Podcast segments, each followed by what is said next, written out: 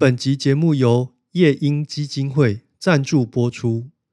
夜莺基金会长期于古典音乐领域耕耘付出，致力于搭建音乐与大众之间的桥梁，促进爱乐者之间的交流，推广作曲家华格纳的音乐戏剧，并出版古典音乐经典曲目的正确解说。近期为推广马勒交响曲，更积极举办了一系列实体马勒讲座。由本集来宾张浩敏先生主讲，欢迎大家踊跃报名，体会马勒音乐之美。更多资讯，请点选本集节目资讯栏。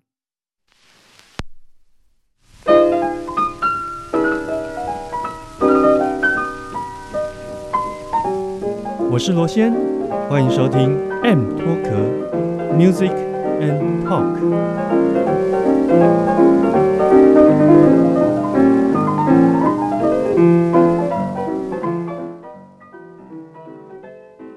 好奇，说这本书的呃作者，因为他本身是一位希腊的学者，叫做 Floros，为什么他这本书会在业界有这么高的名望，而且呃让我们有花这么大的成本去把这本书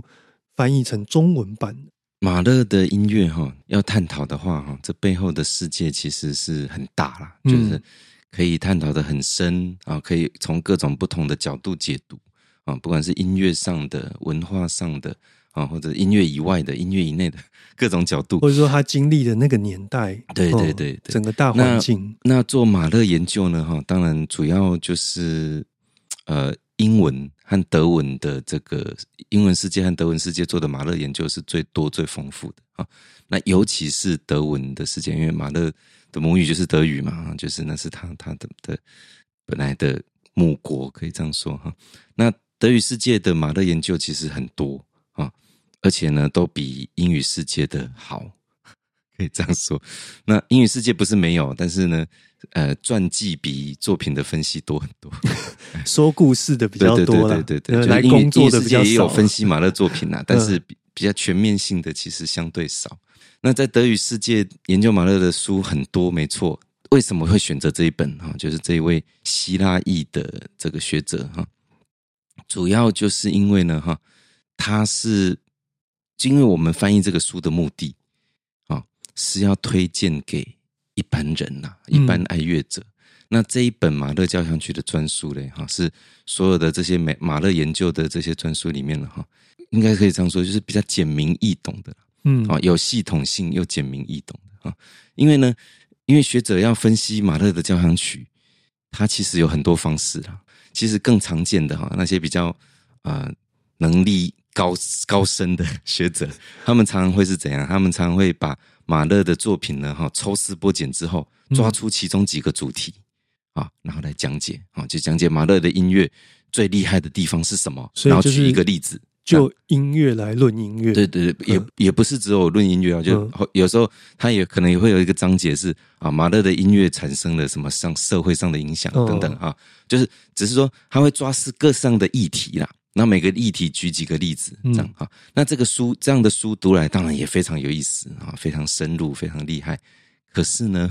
对一般人来说，哈，对大部分的这个，我只是想要听听马勒交响曲的人来说，这样的书其实太难，太难了，对，太难了，对哈。那而且呢，呃，要卖这本书也不好卖，嗯，怎么说呢？就是说。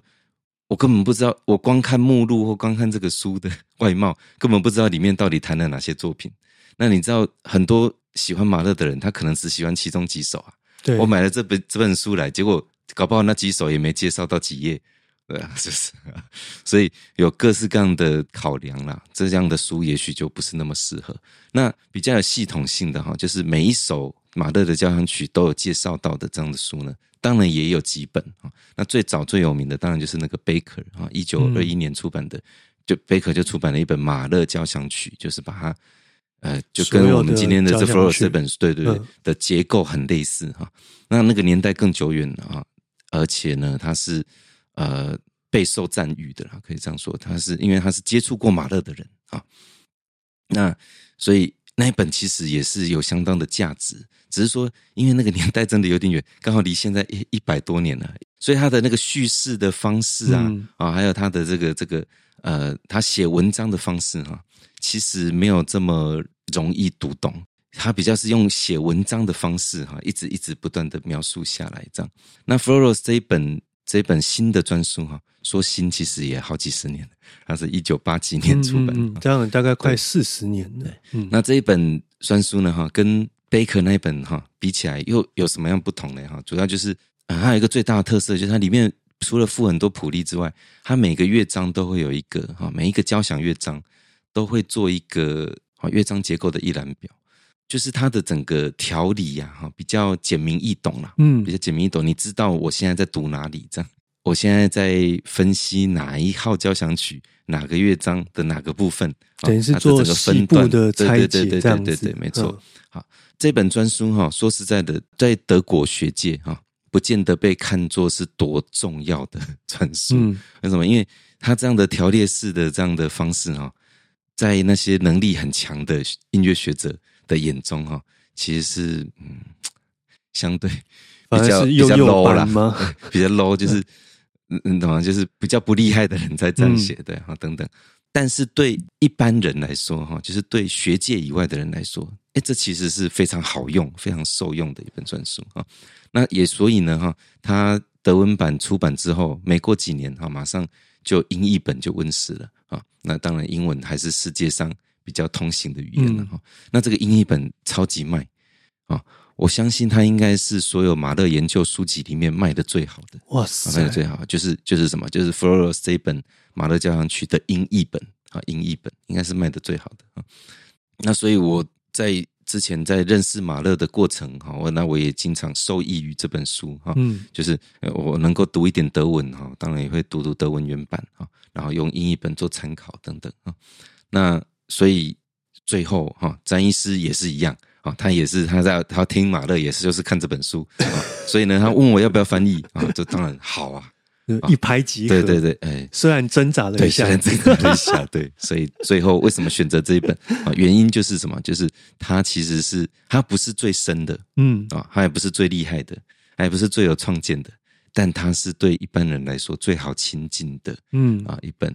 马勒研究的。这这马勒交响曲研究的专书，这样虽然说你你是讲说是翻译嘛，可是我看你在呃里面有一些陈述，或者说之前我们有聊到说你在里面有做一些设计，是可能是原本的书里面所没有的，然后会建议就是读者这样子来读，或是这样子来使用，包含说呃我们中文版最特别就是有这个声音的谱例。那也就是，呃，各位如果有买这个点读笔的版本的话，它其实是你可以用点读笔去读里面的声音。这个部分可以替我们来介绍一下。嗯，好，没问题。就是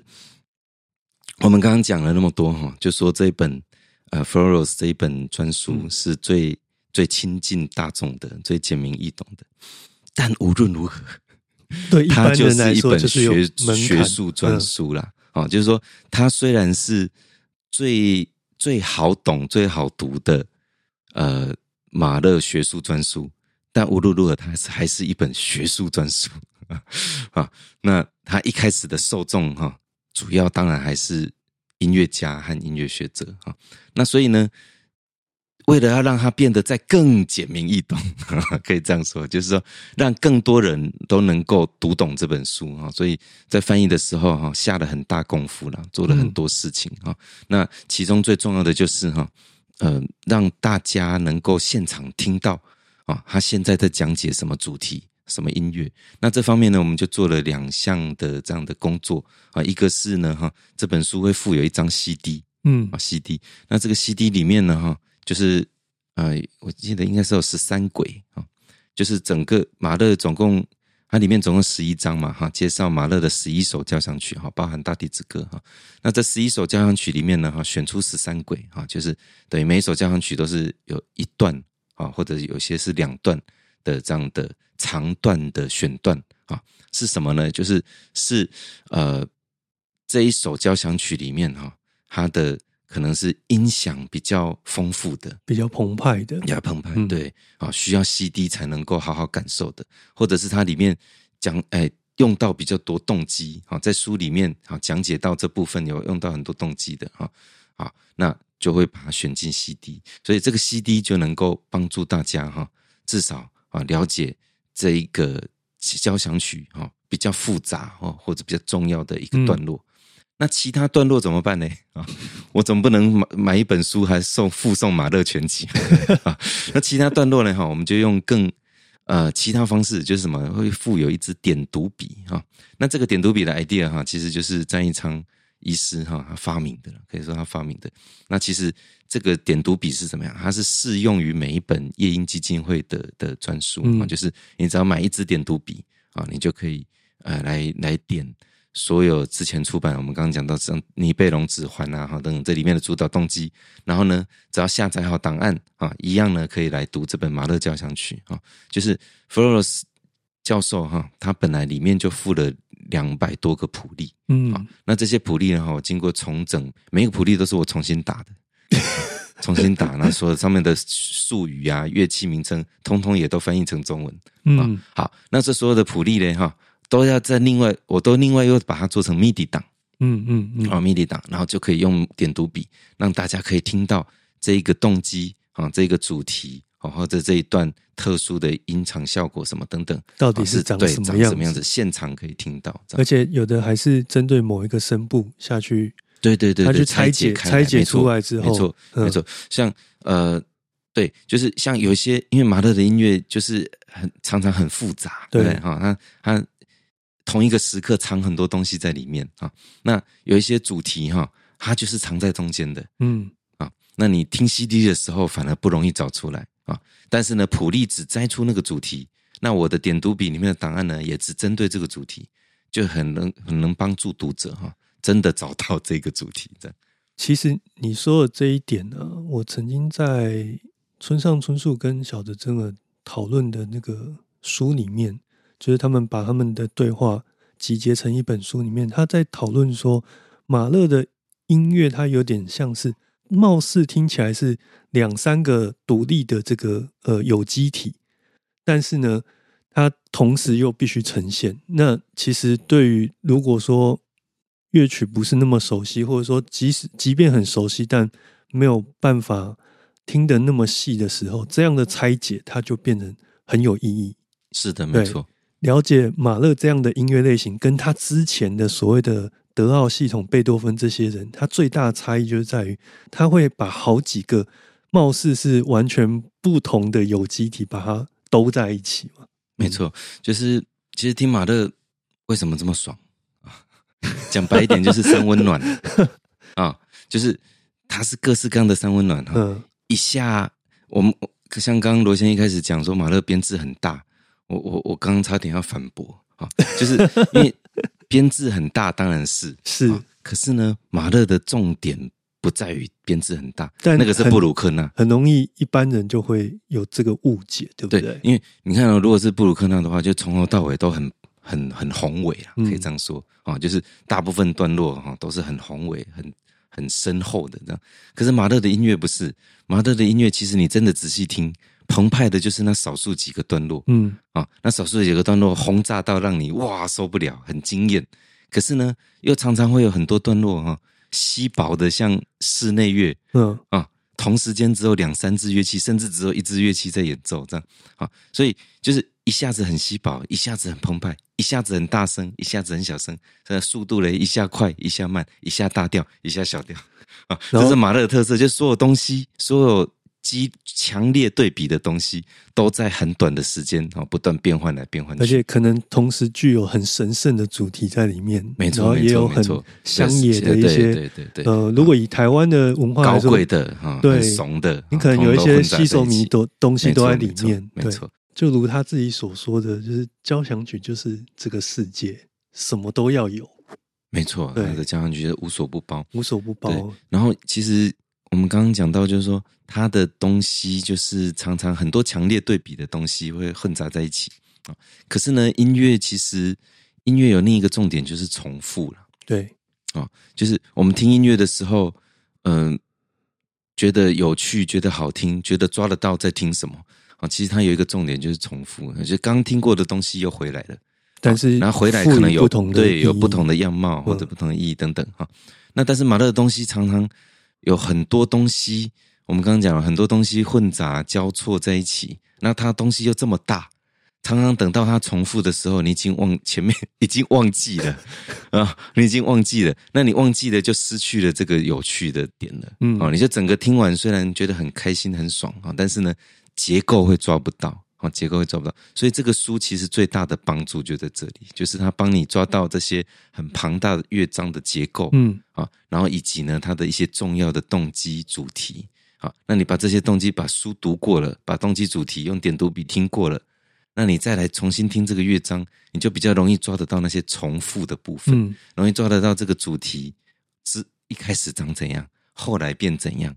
啊，然后这个主题和另一个主题发生什么样的关系等等啊，那就是这个是我是觉得是这本书哈最大的功用，最大的功用。所以我这样整个听你这样陈述下来，感觉有点像是在看着 Google Map 在听马勒的感觉。就是说我对于这整个乐曲有一个宏伟的视野，是然后可以这样说你在这个宏伟的视野里面，你有你会针对每一条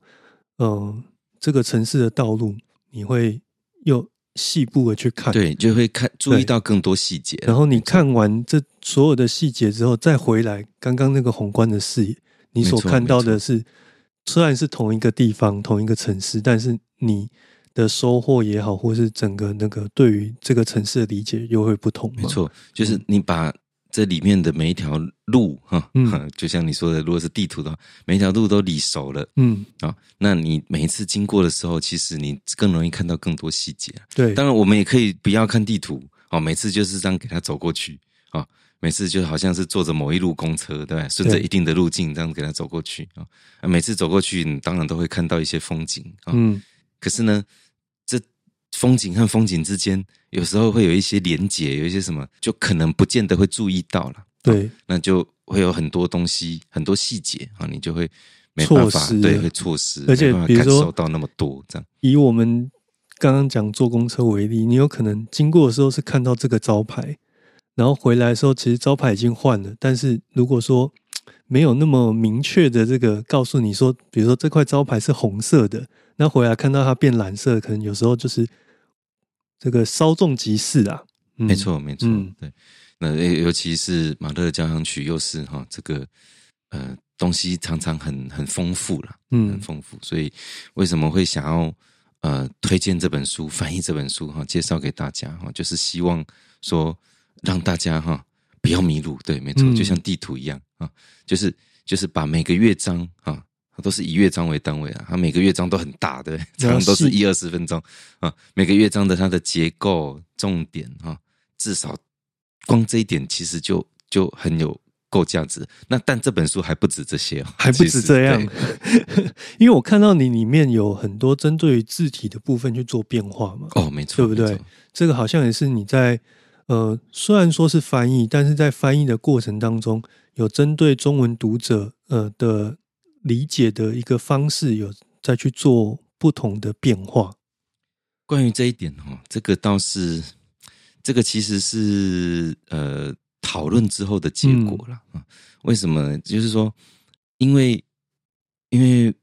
这本书原原本的书就三百多页啊，嗯那一本书其实大概就是这个厚度。那张一昌医师一直很怕这本书哈，如果弄得太大本啊，读者会不想买、不想读。嗯 我们就是希望这本书让更多人读嘛，对哈，所以呢，他也希望翻译完之后也是差不多三百多页啊。这时候会遇到一个问题，就是因为呃，我们预设读者啊，可能会有包括啊年纪比较较大的长的，对，嗯所以字不能太小嗯啊，行距也不能太小。然后呢，翻译的时候呢，为了要让它简明易懂，哈，有很多东西又要讲解的比较详细，嗯甚至需要补充。我里面加了也是上上百个译注啊，来解释各式各样的啊，就是可能作者觉得，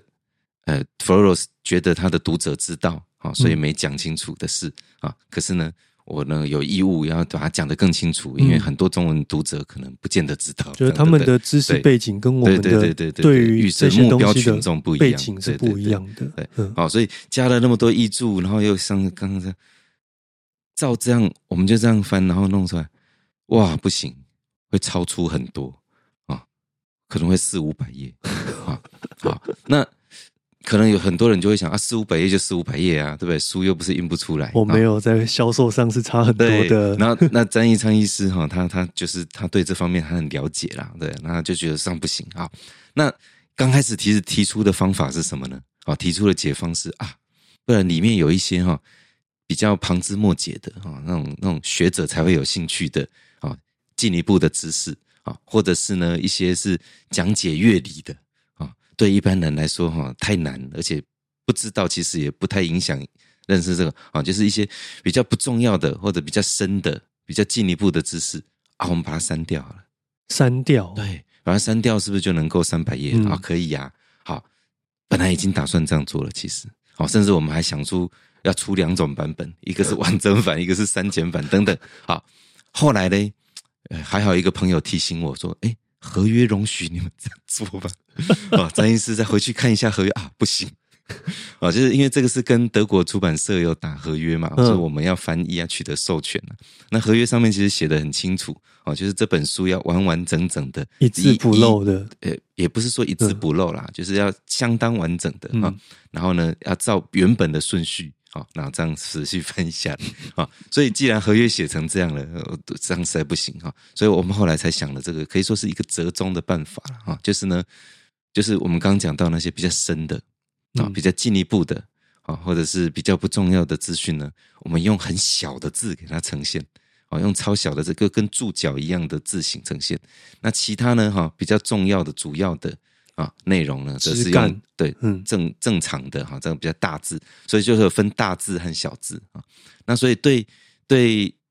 读者来说呢，就是怎么样？就是你如果明天要去听马勒的某一首交响曲，对，哎，然后你才这时候临时抱佛脚要来认识马勒，对，读大字就可以了，读大字就可以，对你就可以大概了解这首交响曲的一些重点啊。那读完大字，听完交响曲回来，哇！你听得很开心啊，其中哪个乐章的哪个段落特别让你觉得心有戚戚焉？这时候你再来看看，哎，附近有没有小字？嗯嗯，呃，就可以进一步了解哈更多细节哈，或者是一些啊呃相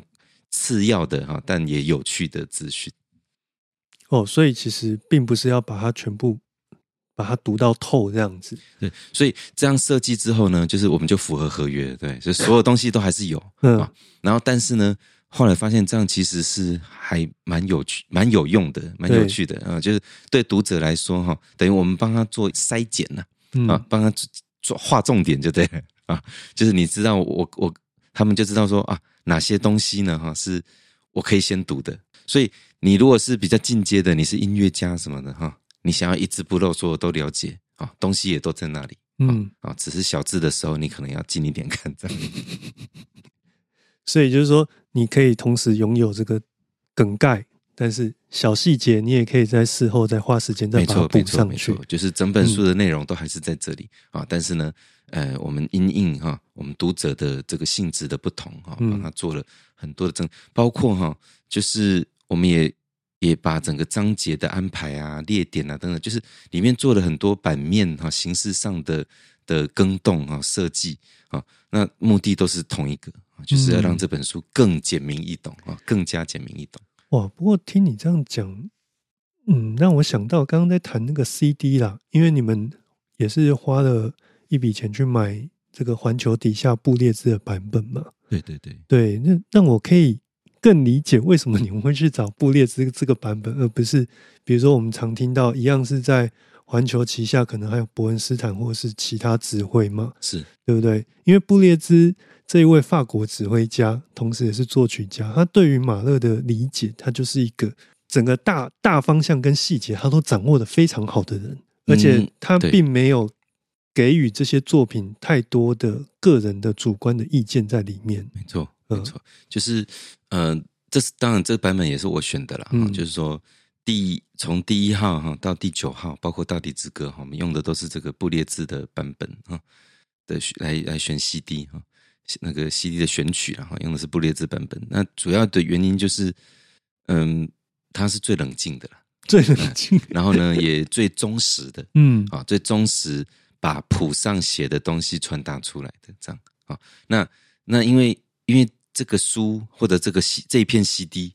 的目的，它其实就比较像工具书嘛，嗯工具 CD 啊，就是让你不认识的人把它呈现出来。对，然后呢，嗯你知道说马勒的音乐哈是长个什么样子，选忠实的版本应该会是最好的选择。所以当时在选的时候，这个基本上就是一开始就差不多是这个方向去，因为我去我想嘛，在翻译这本书之前，其实嗯我已经、呃担任这个音乐导聆啊、聆音乐讲座的讲师啊，哈、也已经几年了啦，哈。那当然也讲过很多场的马勒的讲座。那我一直以来也就是都是用这个布列兹的版本，所以所以就是很自然而然哈，就是把它用进书里面这样。所以你自己个人也是喜欢这样的一个诠释方向吗？呃，应该这样说，就是说我对这个作品的演奏的版本哈，不是特别有研究的人啊可以这样说哈。那当然，我也知道伯恩斯坦的版本听起来比较爽啊，对啊，啊然后有些版本听起来很令人惊艳啊等等哈。可是呢，呃，布列兹的版本主要就是，可是我如果要拿来上课的时候，我觉得这个是最最合适的。嗯大家听来听去可能还是搞不太清楚。我举个例子好了，比如说，呃，像有一些比较澎湃的段落，我如果用伯恩斯坦的版本啊、那他会怎么样？他会把其中比如说一两条哈、最最精彩的线条特别突出，嗯啊，但是呢，就会牺牲什么？就会牺牲同时间呢哈、其他嗯比较次要的，对，比较次要的线条可能就会糊成一片。对，会听不清楚。对，那对波列兹来说，就是每一个线条都清楚的摆在那边哦，所以听起来不嗨啊。对，嗯因为你不知道重点在哪。早期看过一些乐评在讲说，就就好像上了这个呃手术台，医生在在对对，没错没在错。对在用 X 光在看人这样子。嗯那对，那其实对我来说，就是说，呃，我在介绍这个东西的时候，哈、主要是因为我们在讲座啦，不管讲座或这本书的目的啊、嗯，都是其实就是上手术台嘛。对，就是在解析，告诉你说这个交响曲啊的结构是怎样，里面有哪些东西？啊，哪个是二头肌，哪个是不是不是啊，哪个是第一主题哈，嗯。哪个是过门，哪个是什么哈，就是让你知道这些东西，然后你再去听啊嗯。那你再去听的时候，每个人有他自己喜欢的版本啊。其实我可以这样说，是啊。对对对，但就是说，你有这个基础的时候，再去延伸其他对版本，你就会知道说，哦，这个是比较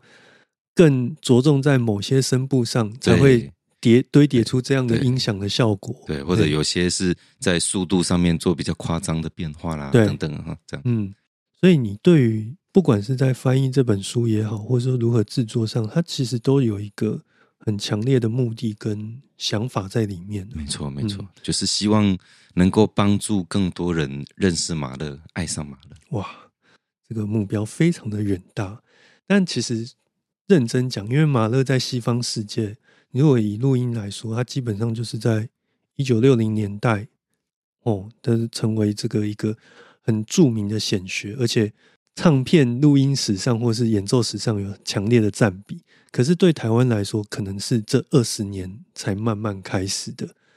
节目讲到这里也差不多要告一个尾声。那浩敏你自己也是一位马勒爱好者，然后我们这二十年来经历了整个台湾对于马勒的这个演出的这个呃呃的一个经历。那你会觉得他的音乐对于我们台湾人来说，又有什么样一个非听不可的理由，或是这个呃要用什么样的视角去看马勒？嗯，我觉得马勒是这样啦，就是说，我们刚刚讲三温暖嘛，嗯，就是他东西就是很夸张啊，就是就是有有高贵的啊，有低俗的，然后呢有有强烈的，有其实跟现代人的生活环境或心理状态会有很很常常会有很相似的，嗯很让人共鸣的地方啊。其实啊，那马勒的音乐为什么在反而在二十世纪后半哈，慢慢的越来越流行啊？我觉得这其实这个不要说是台湾了，这其实是世界共同，嗯世界共同哈。我们想想哦，在马勒的时代，哦，其实他走出去，大部分地方都还是听得到虫鸣鸟叫？对，在那个时代，那样的一个啊，还是很自然的时代啊，他写了这么激烈的、这么夸张的音乐啊，所以他常常抱怨他的音乐没人听得懂啊，就是因为他那个时代有点格格不入嘛。嗯，对啊。可是呢，放到二十世纪末，放到二十一世纪的现在，哇，怎么某些层面看来好像很搭啊？嗯我们现在出去每天啊，喇叭声对不对？引擎声啊，各式各样的噪音啊，居住在都市里面，对对就跟这些是没有办法隔开的。对，嗯然后再来这个世界哈，像战争、疫情，各式什么各样的都来对然后呢，我们现在的生活哈，我们也更注重哈检视我们的内心状态，对不对哈？有些人可能忧郁啊，啊，有些人可能压力很大等等，各式各样的，不管是心理状态、生活环境，其实人生就是充满各式各样强烈的对比嘛。嗯啊，各种戏剧化的变化。那这些东西在马勒的音乐啊，就好像他帮我们写出来了，好像呢，在他的音乐里面，我们常常就能找到某些共鸣。这样，我觉得这个是呃喜欢马勒音乐的人哈，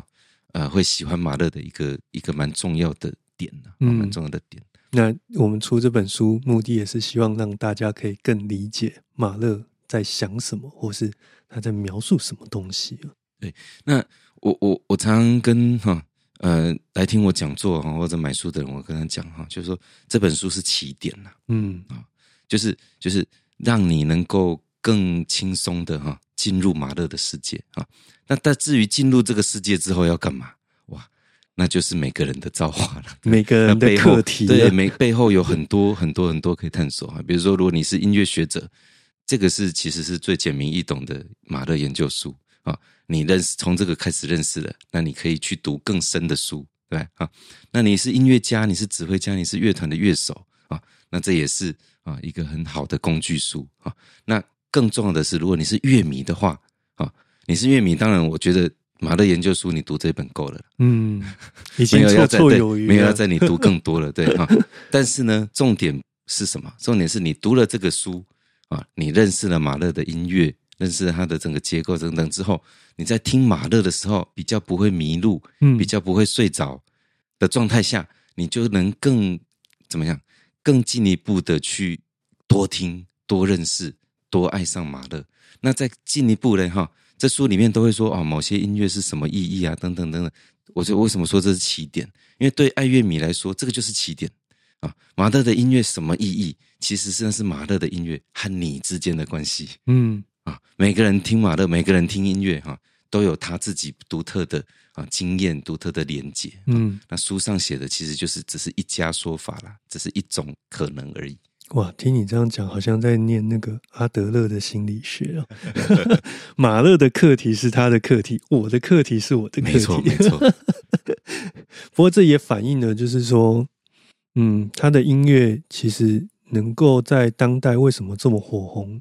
也有他呃符合当代人思维跟生活步调的一种方式。是的，那尤其我觉得以台湾人的角度，因为马勒生前他就是一个你没有办法去定义他他是哪里人的一个状态。哦，没错。对，那我觉得这这某部分跟台湾现在在国际社会上面的地位是有一点点有一点。相似，对，对，所以说我们好像呃血缘是来自于哪里，但事实上我们的生活方式又跟别人又不一对，样，就是一个尴尬啦。对啊，那讲到这边，最后就是很希望大家可以去购买这本书。那我最后也会在我们资讯栏里面把购书的链接放上去。那今天很谢谢浩敏来，这花大概一个多小时的时间来告诉我们，呃，他翻译这本马勒交响曲的这个过程，然后还有这本书对于我们呃生活到底有什么意义。那就今天 M Talk 的节目到这边，就先跟大家说声拜拜喽。拜拜，拜谢谢罗先。拜。今天的节目就到此告一段落喽。喜欢今天的节目吗？如果你有任何想法的话，欢迎到我们的粉丝专业或是 IG，甚至于是其他 Apple Podcast 等各大平台来告诉我们哦。此外，如果你还想收听其他关于音乐类型的节目，也欢迎到 M Talk 里面找你有兴趣的节目来收听哦。